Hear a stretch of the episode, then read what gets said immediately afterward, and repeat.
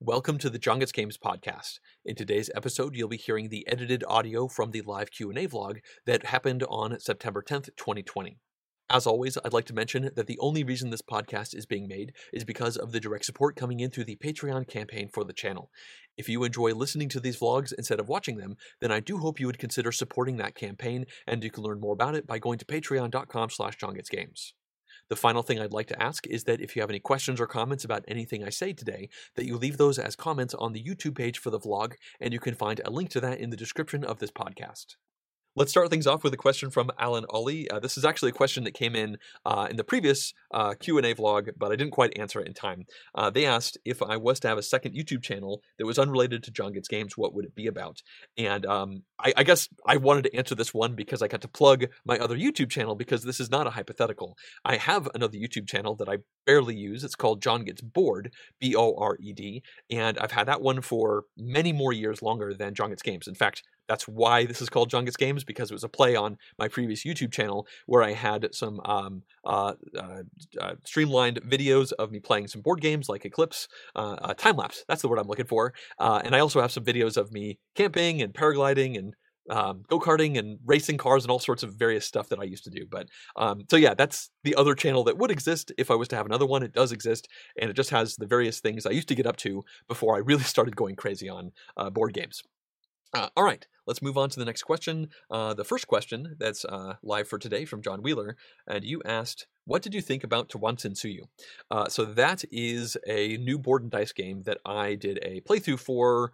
Um, I guess a few weeks ago, it was one of the tutorial style uh, videos that I've done uh, uh, that I'm doing now that's new, um, and I thought it was pretty neat. I have to admit, it seems like in general, the games that Board and Dice put out are not necessarily targeted at me in particular. I feel like I say this every single time, um, but there's a lot of really cool things going on in that game. I feel like it might have one or two more systems than I would really prefer, uh, which I think I've said about um, Teotihuacan and Tekenu and uh, most of their games, it seems. Um, in uh, Tawantinsuyu, I really like the idea of a worker placement game where the workers stay forever. So you just have this big open board and you're adding workers as the game goes on filling in and giving more and more opportunities to yourself and your opponents based off of the colors. Um, but again, I feel like just having the extra scoring for like the different actions at the top of the pyramid plus all the other actions on the board it might be just a little bit more than i want to sit down and teach uh, regularly. So i'm not sure how many times i'm actually going to end up playing that one. I respect the design. I think it's really cool. Um, it just once again is a little bit more complex than the type of game that i usually try to hone in on. Uh, all right. Andy herman asks I have a Feast for Odin coming in the mail along with the Norwegians expansion. Good decision. Uh, would you recommend starting with uh, just the base game or diving into the expansion? Um, I would heavily recommend you start with the expansion right away. Um, the reason for that is because while the Norwegians expansion to A Feast for Odin does add some new content, it also is effectively a new version of the old game. You throw out the old board, and the expansion comes in with a new action board. And that is the way you should play this game. The action board is better balanced. It's uh, certainly better balanced for the different player counts. So I would suggest certainly playing with the Norwegians expansion, at least with the action board, because it's just better. Um, and you can leave out the other bells and whistles if you want to. You don't have to use the uh, asymmetric sheds in front of yourself. Uh, you don't have to use extra islands. There are definitely some things that you don't have to add in to that that game if you don't want to. Um, so I would give that a shot. Um, normally, I would say don't play a game with the expansion right away, but the Norwegians expansion really did. It didn't fix a broken game. Uh, Feast Road was fine by itself, but it turned a good game into an amazing game, and it really did uh, um, smooth out a lot of the rough edges that the game had. So I strongly recommend you just jump right in, um, and you're probably gonna have a great time. I love that game. Uh, Matthew Dudley asked, "How are things with your Bernedoodle?" Uh, well, okay. with that in mind, I'm going to go grab my dog uh, just because she hasn't been on screen for a minute. So stand by one minute. Okay, here she is. uh, um, somebody asked about our Bernedoodle, and that is Puffin right here, our amazing dog. Um, she hasn't really been on screen since about a year ago when I first got her, and I brought her onto a vlog, and she is obviously full grown now. She's 35 pounds.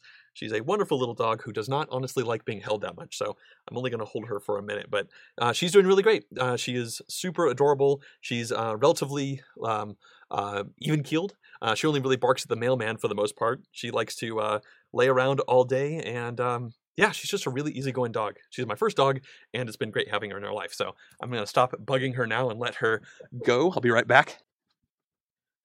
And uh, yeah, I hope you think she's as, as, adorable as I do. I think she is amazing. Scamp Sign asks, "What other game would you give a Norwegian expansion to if you could?" Um, yeah, I think that's a relatively easy answer. Uh, my first thought is uh, Gaia Project. I love that game, uh, which in, in and of itself, it's kind of like a Terra Mystica 2. It's got a lot of similar things to Terra Mystica, but I would love an expansion to Gaia Project that smoothed out some of the rough edges. And in particular, I would love an expansion to that game that actually lowers the complexity. I would love for an expansion to come in and make Gaia Project playable without the actual Gaia forming, uh, where you actually turn the um, uh, the purple planets into the green planets. I have no problem starting with a map with green planets because those add a lot to the game, but I'm really not a fan of the Gaia forming mechanic, and it's so baked into that game that I feel like an expansion could exist that would strip that out and make it more of a quicker game, less rules to teach, and I think probably a smoother experience. But I think the odds of that happening are zero. All right. John Wheeler asks, How are you doing with school? Um, this uh, relates to, uh, well, I mentioned this, I think, two update vlogs ago, where I'm uh, starting to take some classes for project management certification. Um, the short answer is I am just finishing my first class. It was an eight week class, so two months are over, and I'm going to be finishing it up um, realistically tomorrow. I've got like a final uh, test to do and a final paper to write. Um, and the short answer is, I've survived the class. I haven't enjoyed it very much, but I don't really like classes in general. And I am not super convinced this is the direction I want to go in. I'm also not convinced that it's not the direction I want to go in. I was hoping I would take the class and it would tell me, yes, do this, go in that direction. This is going to help fix everything. But I am not so sure about that at this point. So I might take some more classes in it. It's a seven class uh, certification, and I'm just about to finish one out of the seven. So I'm going to take a little bit of a break, at least a month break from it, uh, to talk to some people and try to see where I'm at and um, just forge ahead in some way. I, I, might take more classes. It's it's hard to say right now. I I definitely have not thoroughly enjoyed the experience, but that's not surprising considering I've historically not liked taking classes. Uh, Kevin says or asks, I really like your video about Arkwright, the card game. Any chance you could do a video about the original Arkwright? Um, I think, I mean, there's definitely a chance of it happening. Um, uh, for a game like that, uh, first of all, I've never played the original Arkwright. I've never actually been in the same room as it, at least to the best of my knowledge. So um, that's not one I have experience with. So my first experience with the Arkwright system was with the uh, streamlined version of the card game. Um, if I had a copy available to me and uh, it was requested to have a tutorial made for it, then um, I could see that potentially happening. But I think the odds of that are relatively low overall. But you know, never say never. that would certainly be, uh, at least from what I've heard, a big endeavor because I don't even know how to play it, but I've heard it's many hours long and it has a lot of stuff going on to it. Uh, no pun included says, I'm pretty sure that the expansion exists and it's a standalone expansion called Terra Mystica. uh, obviously, they are talking about my uh, expansion to Gaia Project, making it simpler. Yeah, but I liked a lot of the new things that are in Gaia Project. In particular, with Terra Mystica, I th- those temple tracks always frustrated me. I know that that a lot of people mention this, but I like the fact that in Terra Mystica there are these tech tracks that are kind of different every single time you play the game. Whereas in uh, or that was Gaia Project, whereas in Terra Mystica the temple tracks are really just a way to score points, which I found really uninteresting. So I guess what I want, I guess what I really want is I don't want an expansion to Gaia Project that dumbs it down. I want an expansion to Terra Mystica that brings it to halfway between Gaia Project and Terra Mystica. I want the Terra Mystica expansion that removes the temple tracks and brings in technology and maybe some of the other things that I quite liked in Gaia Project that were new. So I guess that's a slightly better answer to it. Scamp Sign says Friedemann Friese frankly feels like he fashions games infrequently. Finally, Faiyum has been finished. Have you fashioned your feeble eyes on it and fetching any fun feelings? so uh, every Friedemann Friese game, at least in German, starts with an F. So that's obviously what they were going off of there. And I suppose actually that is a game that I'm very interested in trying. Um, I don't know a lot about it yet. I know that there is at least one blog post on BGG explaining it in more detail, and the rules are posted on BGG. I just haven't gotten around to reading them yet. But my understanding is it's a deck building game where you never draw from your deck. You always draw from your discard pile. So the order in which you play cards is going to matter when you draw them back up again. I don't fully understand how that works, but it sounds super neat. So that is certainly one game that I'm very interested in, and um, that will be popping up on the Games Radar vlog that's likely going out next week or so. So that's all I really have to say about it yet, but that was an, a wonderful F alliteration. Uh, let's see. Trevor asks, any interest in Raiders of Scythia? Um, I think that's how you pronounce it anyway. Um, it's my understanding that Raiders of Scythia is just a retheme of Raiders of the North Sea, I think it is. Uh, I'm going to check this one real quick. Let's see. Uh, yeah, Raiders of the North Sea. So it's a re-implementation. Um, and I bought Raiders of the North Sea back when it first came out. I think it was a Kickstarter. Uh, I'm not really sure. This was a long time ago. Um, I ended up playing that game just once or twice. Actually, I can look it up. It's all on the internet. It just has to wait. I only played it once. I owned it and I only played it once. Um, and the reason I only played it once is because it really didn't go over that well with my friend group. Uh, back then, my the number of people I played games with was a lot smaller. In fact, if I keep going back over there, when did I play that one? Um, that was uh, December of 2015. Oh, okay. So John Gets Games definitely existed at that point. But it was a fine game. It just felt really strange, and the people I played with didn't love it. So when it comes to Raiders of Scythia, I love the art. I think it looks really great, and I wouldn't mind giving the game another shot. If I remember correctly, I liked it more than most of the other people around the table. But um, you know, when it doesn't really catch for a lot of the people I play games with a lot, um, that's going to be hard to get back to the table. I'm pretty sure I kept that one for a couple of years after that, um, and I never really pushed to have it back out on the table. So maybe it just suffered from a poor first impression for our group. Um, but you know, I hope that it does well. I don't think the game is necessarily bad. It just didn't really connect with all of us, and hopefully hopefully this new version will connect with more people. I certainly wouldn't mind playing it again at some point. Uh, Matthew says, "Are you excited about the new Feld games and Hansa Teutonica big box releasing in October?" Uh, yes, um, the new Feld games look great. Um, Bruges is one of my favorite Feld games. I really love that game, and it looks like in Hamburg, which is a new version of Bruges, um, they are smoothing a lot of the issues out. So I'm quite excited to try that out. There's a new die that you roll. There's a lot less luck of the draw with the uh, cards that you are drawing. Uh, because you don't have shuffled up decks, you just have face up decks with the card backs that are, I guess, shuffled. So I'm really looking forward to trying that one. Uh, Amsterdam looks cool. That's a new version of Macau. I've only played Macau once, and I remember liking it, but I've never owned it. So I've never really had an opportunity to play it again. So I'm looking forward to trying that one as well. There's no way that I'll remember what is different in the new version versus the old version, but um, I think it's pretty likely that I will enjoy it. Um, I did see somewhere in a tweet or maybe in the Board Game Geek forums, um, it was alluded to that they are going to do a new version of Oracle of Delphi. They haven't announced the name of it at all. I just I saw that somewhere. It seemed like someone was saying, yes, that is happening.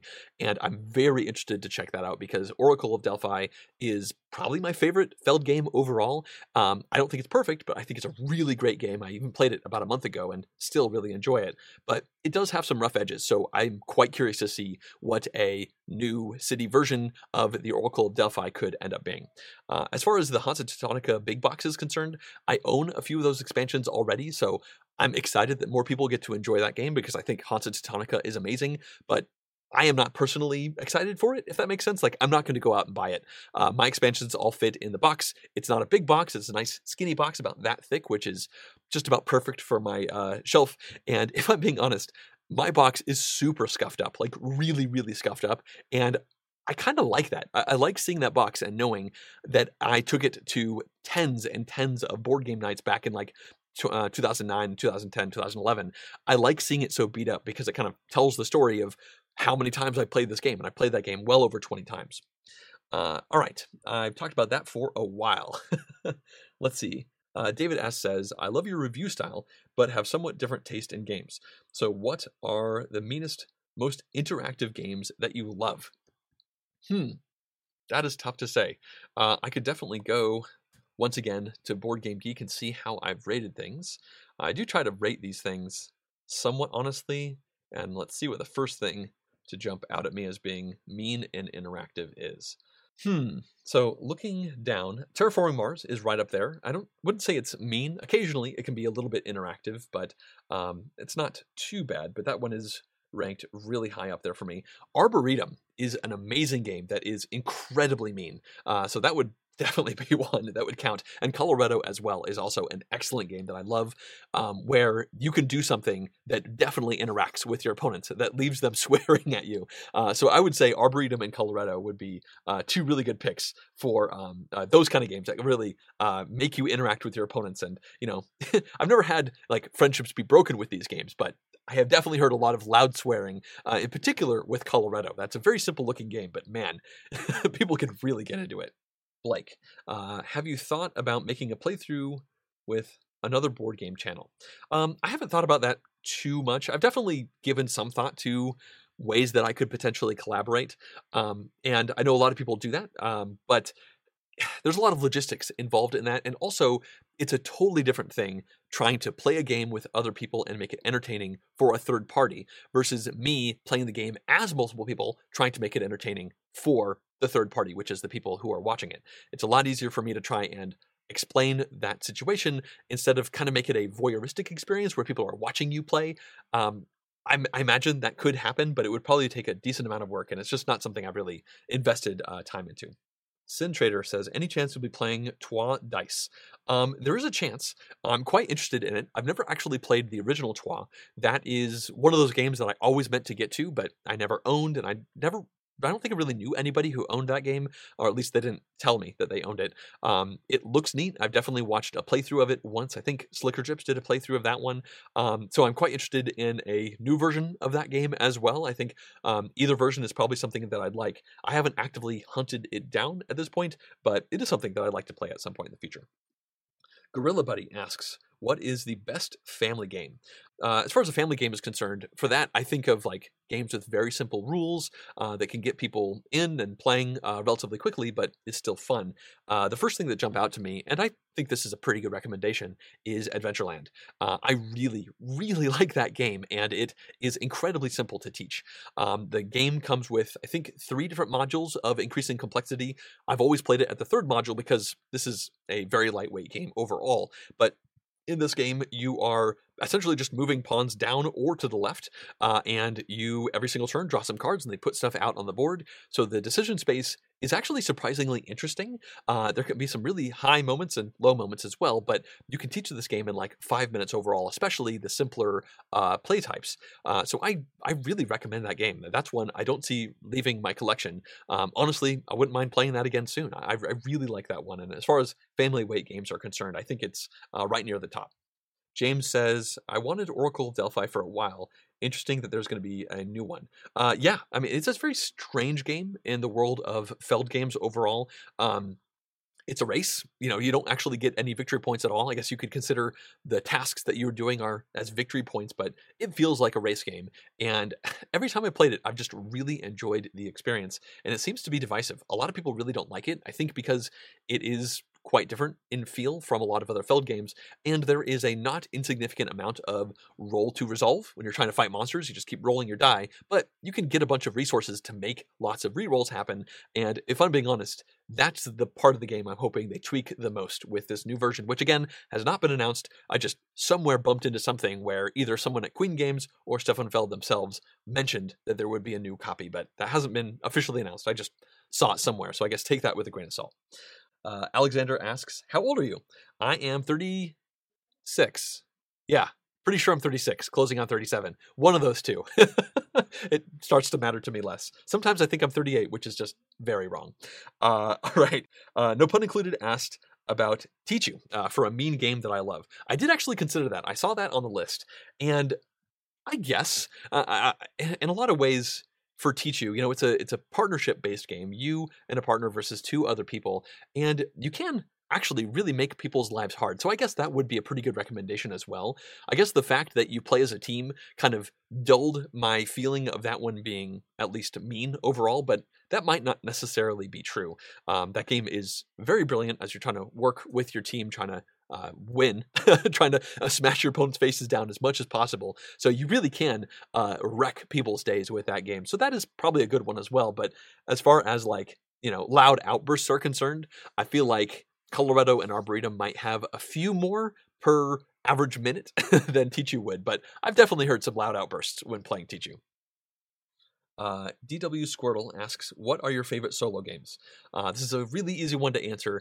I, I don't play any solo games. So I don't actually have any favorites. I've tried a few times throughout the last decade or so, uh, and I almost never finished the game. Uh, sometimes, like I remember Trismegistus, when I was trying to learn that game, I tried to play through the solo version to teach myself how to play so that I'd be ready for the playthrough that I filmed. And I got about I don't know, one third of the way through the game and I just stopped. Not because I didn't like the game, but I just have a really hard time getting into solo games. Like, I, there's something about it I just don't care as much about proceeding throughout the game. There's some part of the magic circle that just does not get cast for me, whereas when I'm playing with even one other person, suddenly the only thing that matters is trying to win, or maybe not the only thing, but it really matters that magic circle happens, and it just does not grab me for the solo experience. Uh, I'm not really sure why, and I'm really glad it does for a lot of other people. That's just something I, I've never really been able to understand. Almost like it's a flavor that I can't taste. I'm like, I see people eating it, I see people like saying they love it. Every time I eat it, I feel like I may as well just not be eating it. So uh, that's kind of where I stand with those. Uh, Alan Ollie asked, uh, many Euro games are named after cities, and while themeless, feature a landmark of some sort of city. Are cities you'd like to see featured in any Euro games? Um, hmm, that's possible. I mean, a lot of Euro games are European city centric, and I don't spend uh, I don't know a lot about most European cities. Um, I will say that um, the game uh, Paris, I think, yeah, that one has an Arc de Triomphe right in the middle. And I've been to Paris many times because I have family in France. Um, so I, I, did like seeing that. Like, I've been to that spot where it's got these crazy roads all meeting in this massive roundabout. So seeing that in the game was uh, certainly quite cool.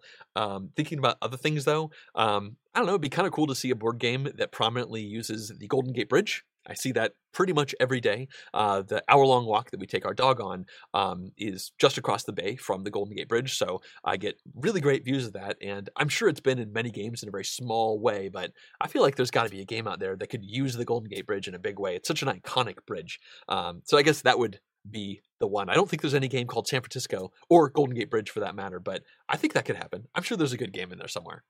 Let's see. Alexander asked, "What did you think of Clank?" Um, I played Clank a few times. I, I got that one uh, back when it first came out. I didn't get it at that Gen Con, even though I was there, but I got it relatively recently afterwards. Um, I thought it was fine. It didn't really catch me like it caught so many other people. Um, I enjoy deck building and the idea of a racing deck builder game where you're trying to go down and then come back up again is uh, fun. Oh wait, actually, I just realized I was there for the Gen Con when Clank in Space came out not the original Clank. Uh, I don't think I ever actually played Clank in Space, but I did play the original Clank several times, and um, yeah, it was fine. I, I, didn't end up keeping it in my collection because it didn't really stick too much with me. Uh, I just had a feeling like if I played it too much more, I'd have a, a, route that I would end up trying to take more often than not, which is why Clank in Space seemed a little more interesting with the uh, variable board. I just never got around to actually playing that one. Uh, DW Squirtle asks, "Have you tried Tabletop Simulator? What are your thoughts on it? Uh, you're awesome, by the way, and I love your videos. Thank you. That's really nice to hear. Uh, yes, I have uh, definitely tried Tabletop Simulator. I'm going to load up Steam right now because I'm curious. Um, I have played uh, tons of games since the uh, the COVID happened. Essentially, uh, I had barely used Tabletop Simulator at all before um, shelter in place happened for everybody. But um, in the last six months or so, I have played 300 hours of Tabletop Simulator, which seems like a lot to me. I'm sure there's some people who have a lot more than that under their belt. Um, but yeah, I, have played uh, tens of games on Tabletop Simulator at this point. Uh, we played an entire King's Dilemma campaign through Tabletop Simulator. It's definitely not um, the best overall. It's not the best way to play games, but I am very comfortable in there now after playing it for over 300 hours. So uh, yeah, it's it's definitely a decent way to play games, and I'm curious how many games I'll play in that once regular game nights resume. It's certainly possible it might happen. Uh, DW Squirtle asks, "What are your favorite games?" Um, the best way, actually, for me to answer that for you is uh, for you to just check out my uh, Board Game Geek uh, username. Uh, it's Happy Hexagon, and I have rated about 900 games, so you could go there and check the ratings. I try to update those every couple of months or so, so they're pretty accurate. Um, that would definitely be the best way to to see without me just going through and rattling off a bunch. Uh, Koiti asked, um, is it you that creates all the graphic design for your channel? Is there a story about the color orange or the logo of the channel? Yeah, definitely. There definitely is. Um, yes, Uh, with a big asterisk, I am the one who does all the graphics to the channel. Uh, the only uh, thing that I have not done is the logo itself. I, I did not make the logo. Um, the logo was made by the uh, significant other of a old coworker of mine. Uh, this was many years ago. I don't know, four, five years ago, something like that. Maybe even more. It's hard to say. But I'd had John Gets Games for at least a year at that point, and I was doing a show with him. It was working my event job, and I just kind of mentioned offhand that you know I'd been messing around with the logo, but nothing I did looked right. And he mentioned that his uh, you know his partner is a graphic uh, designer, so uh, we ended up uh, he ended up uh, bringing us together, and um, they worked on it for like 10 months with me on that logo. I'm not going to go into all the details, but it was an incredibly anxiety filled experience for me. It was so hard to actually come up with the logo that I was happy with. Um, there was lots of different ideas, and I vetoed most of them, pretty much all of them, because I just didn't like them. I just uh, kept expecting something to just reach out and be like, "Yes, I am the logo," and and I'd just be really happy about it. Um, in the end, that is not this logo. I actually quite like this logo right now, um, but after about 10 months of working on it, I did kind of go with the best option that we had, even though I wasn't entirely sold on it at the time. Um, the logo is obviously a light bulb that's in a hexagon shape. And that was my wife's idea. And I really do like that idea. It's a very subtle way to bring board games in. And the idea of the light bulb was that I got games. You know, I, I also acquire games. Several of the logos were like a pile of games to try and uh, accentuate the idea that I receive a lot of games when I get them. Um, but uh, we also tried some that kind of brought in both definitions of get, uh, but we ended up going with the light bulb for just the way I think about games, especially considering back then this was primarily a review channel. Uh, now, when it comes to the JGG as the filament inside the logo, that was entirely the graphic designer. Um, it was their idea. They were playing around with some stuff and they said, by the way, check this out. I, I, put, you know, the curly cues of the filament, it says JGG, and I fell in love with that. Uh, I thought that was super cool. So we tried to make it as big as possible, even though people usually don't actually notice it. Notice it. It's a bit of an Easter egg in the logo. Um, and the rest is kind of history. when all the dust settled, they asked me for like $50. It was just it was crazy low. I said, no, I refuse to give you $50. I ended up paying them 500 or $450, I think, which still seemed like an absurdly low amount of money for this logo, considering they worked on it off and on again for 10 months. Our email chain had like 100 emails in it going back and forth. Um, so I am to this day very appreciative uh, for them giving me a really great logo. I really do like it. I'm appreciative to Jessica for coming up with the idea of the light bulb with the hexagon around it. I think it really does stand out these days, um, even though it was just such an arduous experience way back then. I was just really wrapped around the axle about it. Uh, but yeah, these days I like it. Uh, as far as the orange is concerned, it just seemed like a good color. It seemed like, you know, a light bulb maybe orange would make sense for it. Uh, we messed around with it a lot because we didn't want it to be too dark, uh, but we also didn't want it to be too bright. We ended up on this one, which I like well enough, and we've just used it from that point on. Um, everything else from a graphical perspective has been me. Uh, I've you know picked the the font uh, types. I've picked all of the, the, other stuff. I just whipped that stuff up into Photoshop. But the the biggest thing, obviously, is the logo, and I did not do that. Sorry for the very long story for that one.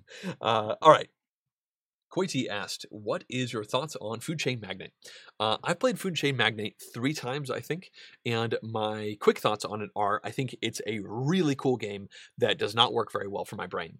Uh, that is a mean game for sure. Uh, I've played it, like I said, three times, and I've enjoyed the stuff that I've do, been doing in that game. As you are building out this food empire, you are hiring people, um, you're building out your uh, your chain of command with all of your employees and your marketing to figure out the prices for the food that you're uh, selling. But I definitely played at least one of those games was brutal, where I essentially lost because someone was able to price like one dollar under me. They sold all their stuff, all my food rotted, and I was never able to come back from that point. Um, I don't think the game is bad. I just think it's a lot more consequential in its decisions and a lot more interactive than I necessarily like. So I'm glad it exists, but it's not one that I'm likely to play again in the future. Koiti asked, What is the most beautiful game that you have played and why? Huh. I'm sure I've played a lot of really beautiful games. Uh, I'm not really sure. Let's see. Let's go back to the list of games, see if anything near the top of the list jumps out to me as being particularly beautiful. Um, I really did like Arboretum. I know I mentioned that before. I have the original version of that game, uh, which had Uh, just some really stunning, vibrant art on it. Um, I, I, like the art from that version better than the new Renegade Games version. I think mine was the Z-Man Games version. Um, I just I thought those trees looked so beautiful, and I love putting them down. And it was such a great um, situation where you had this beautiful, calm trees that you're putting out as people are just like ripping their hair out of their head with anxiety over trying to make their decisions. Um, Agra, I think, is a really beautiful game, even though the board is very busy. I like looking at the board, if that makes sense. Like, there's a lot of really gorgeous stuff going on in that game. Uh, Brass, Lancashire, and Birmingham have gorgeous boards. Um, uh, th- those are really nice to look at as you're glancing on them. Uh, so, yeah, I think that's uh, oh, and Aquatica. That's another one that I really like. So, I mean, the reason for why I like them, it just something about the art that pops out to me. I, I, like a wide variety of art in games. I can do a watercolor look. I can really dig cartoons like in Fort. I really like the art in Fort, um, and sometimes something that's hyper realistic, um, like uh, like on a Column of Fire and other uh, games like that one, um, can really be great for me as well. But in general, I don't focus too much on the art in games. Okay, DW Squirtle asks, any advice to someone who's trying and starting to build an audience and a community for themselves? Uh, yeah, the the best advice that I have is this: um, keep doing it until you don't want to do it anymore. Uh, the best way that you can build up an audience is uh, through consistently doing the thing that builds an audience. I'm not sure if you have a podcast or a YouTube channel or a blog, um, but you just have to be consistent. I started doing this back in 2014, um, and I've put out hundreds of videos now. At the beginning, I was putting out one video every one to three weeks or so, and obviously for the last couple years, I've been averaging about two videos a week. Um, but being consistent over time will add up.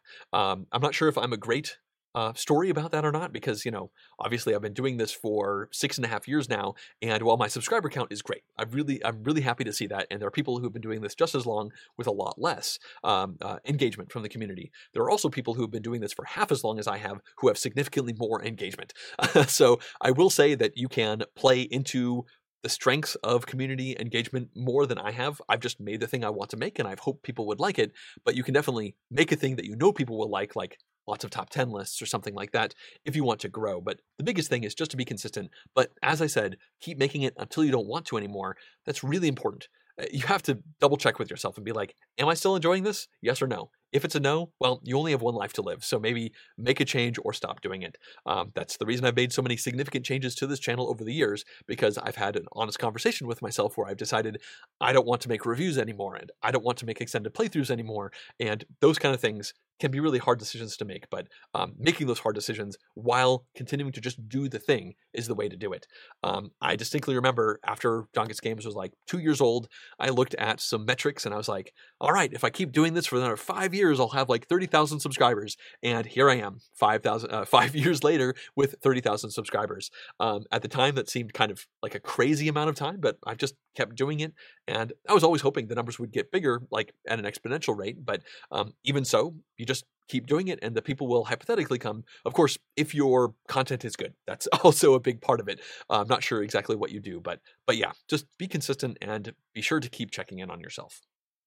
Uh, dw squirtle asks do you like sports or do you have any other hobbies besides board games?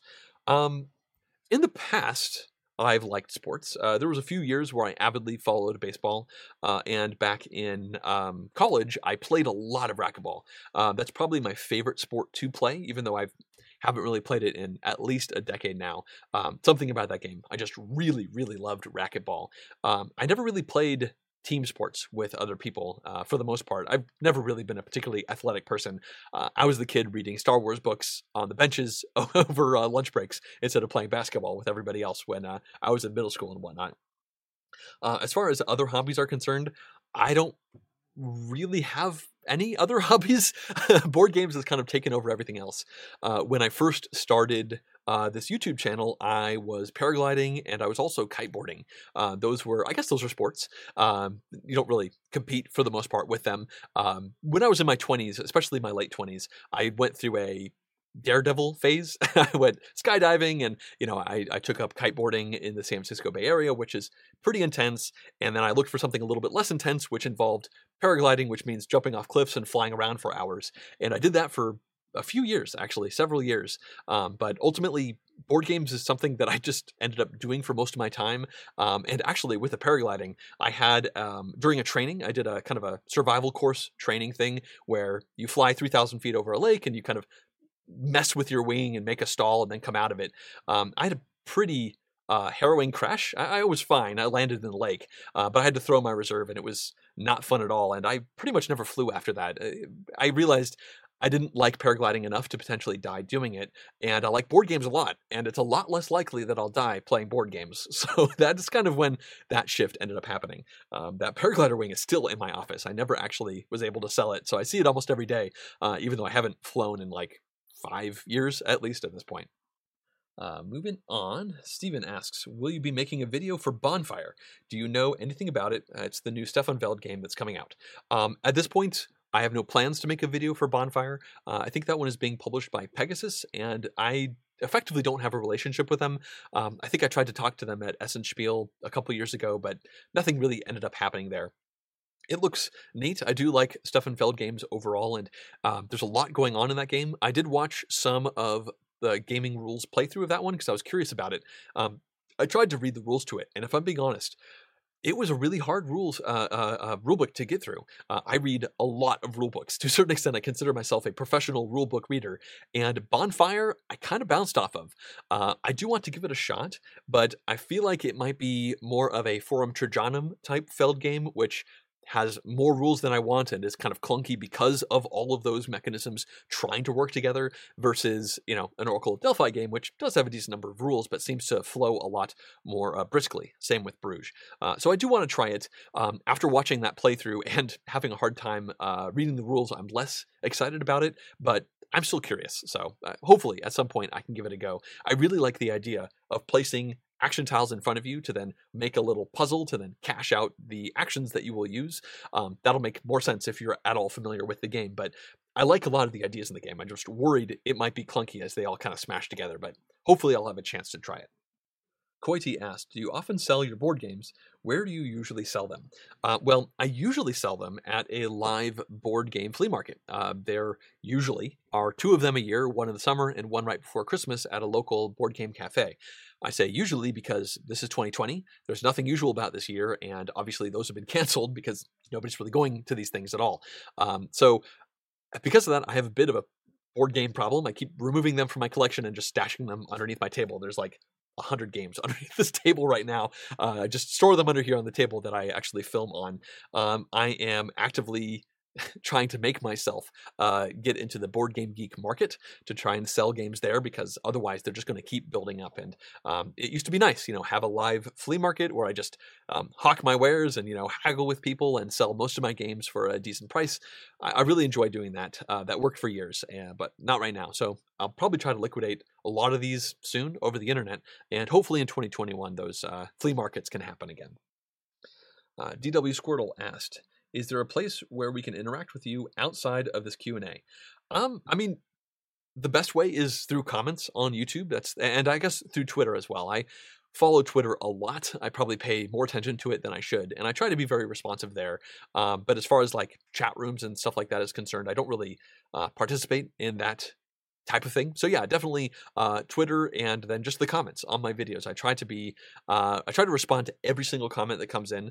Uh, oftentimes, I just heart the comment to be like, "Yes, I read your comment and I appreciate it," instead of writing out. Thank you so much. I appreciate your comment like hundreds of times. I hope people get that, but I do try to interact at least with uh, most of the comments that come through. Uh, James asks, "How do you like doing these Q and A's?" Um, I really like doing these Q and A's. If I'm being honest, um, I did a couple of them over the course of a couple of years um, way back when and i set it up as a uh, patreon goal to hit i think it was $1500 a month to then do a live monthly q&a um, i ended up cheating essentially and i started doing these when it was still not there. It was like $1420 a month or so because i just wanted to start doing them. Uh, it's a nice way once a month to chat with people. I know it's kind of a one way thing you know you are typing and here i am talking but every single time I finish up one of these, I'm like, yeah, that was fun, and I'm always looking forward to the next one. Um, that's part of the reason I spent like $120 getting a uh, special adapter so that I could uh, hook my main camera into the Q and A for the first time because um, I really like these, and even though it's a very tiny part of the com- uh, content that I put out, um, it just feels really nice.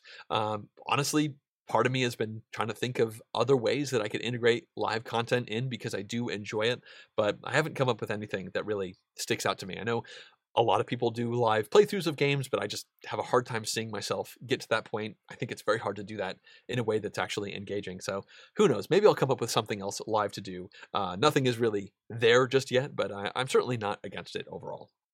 Uh, Alexander asked, "What do you think about Wingspan, which is the bird game?" Uh, I think Wingspan is fine. Uh, I got a copy of that one when it first came out. I pre-ordered it.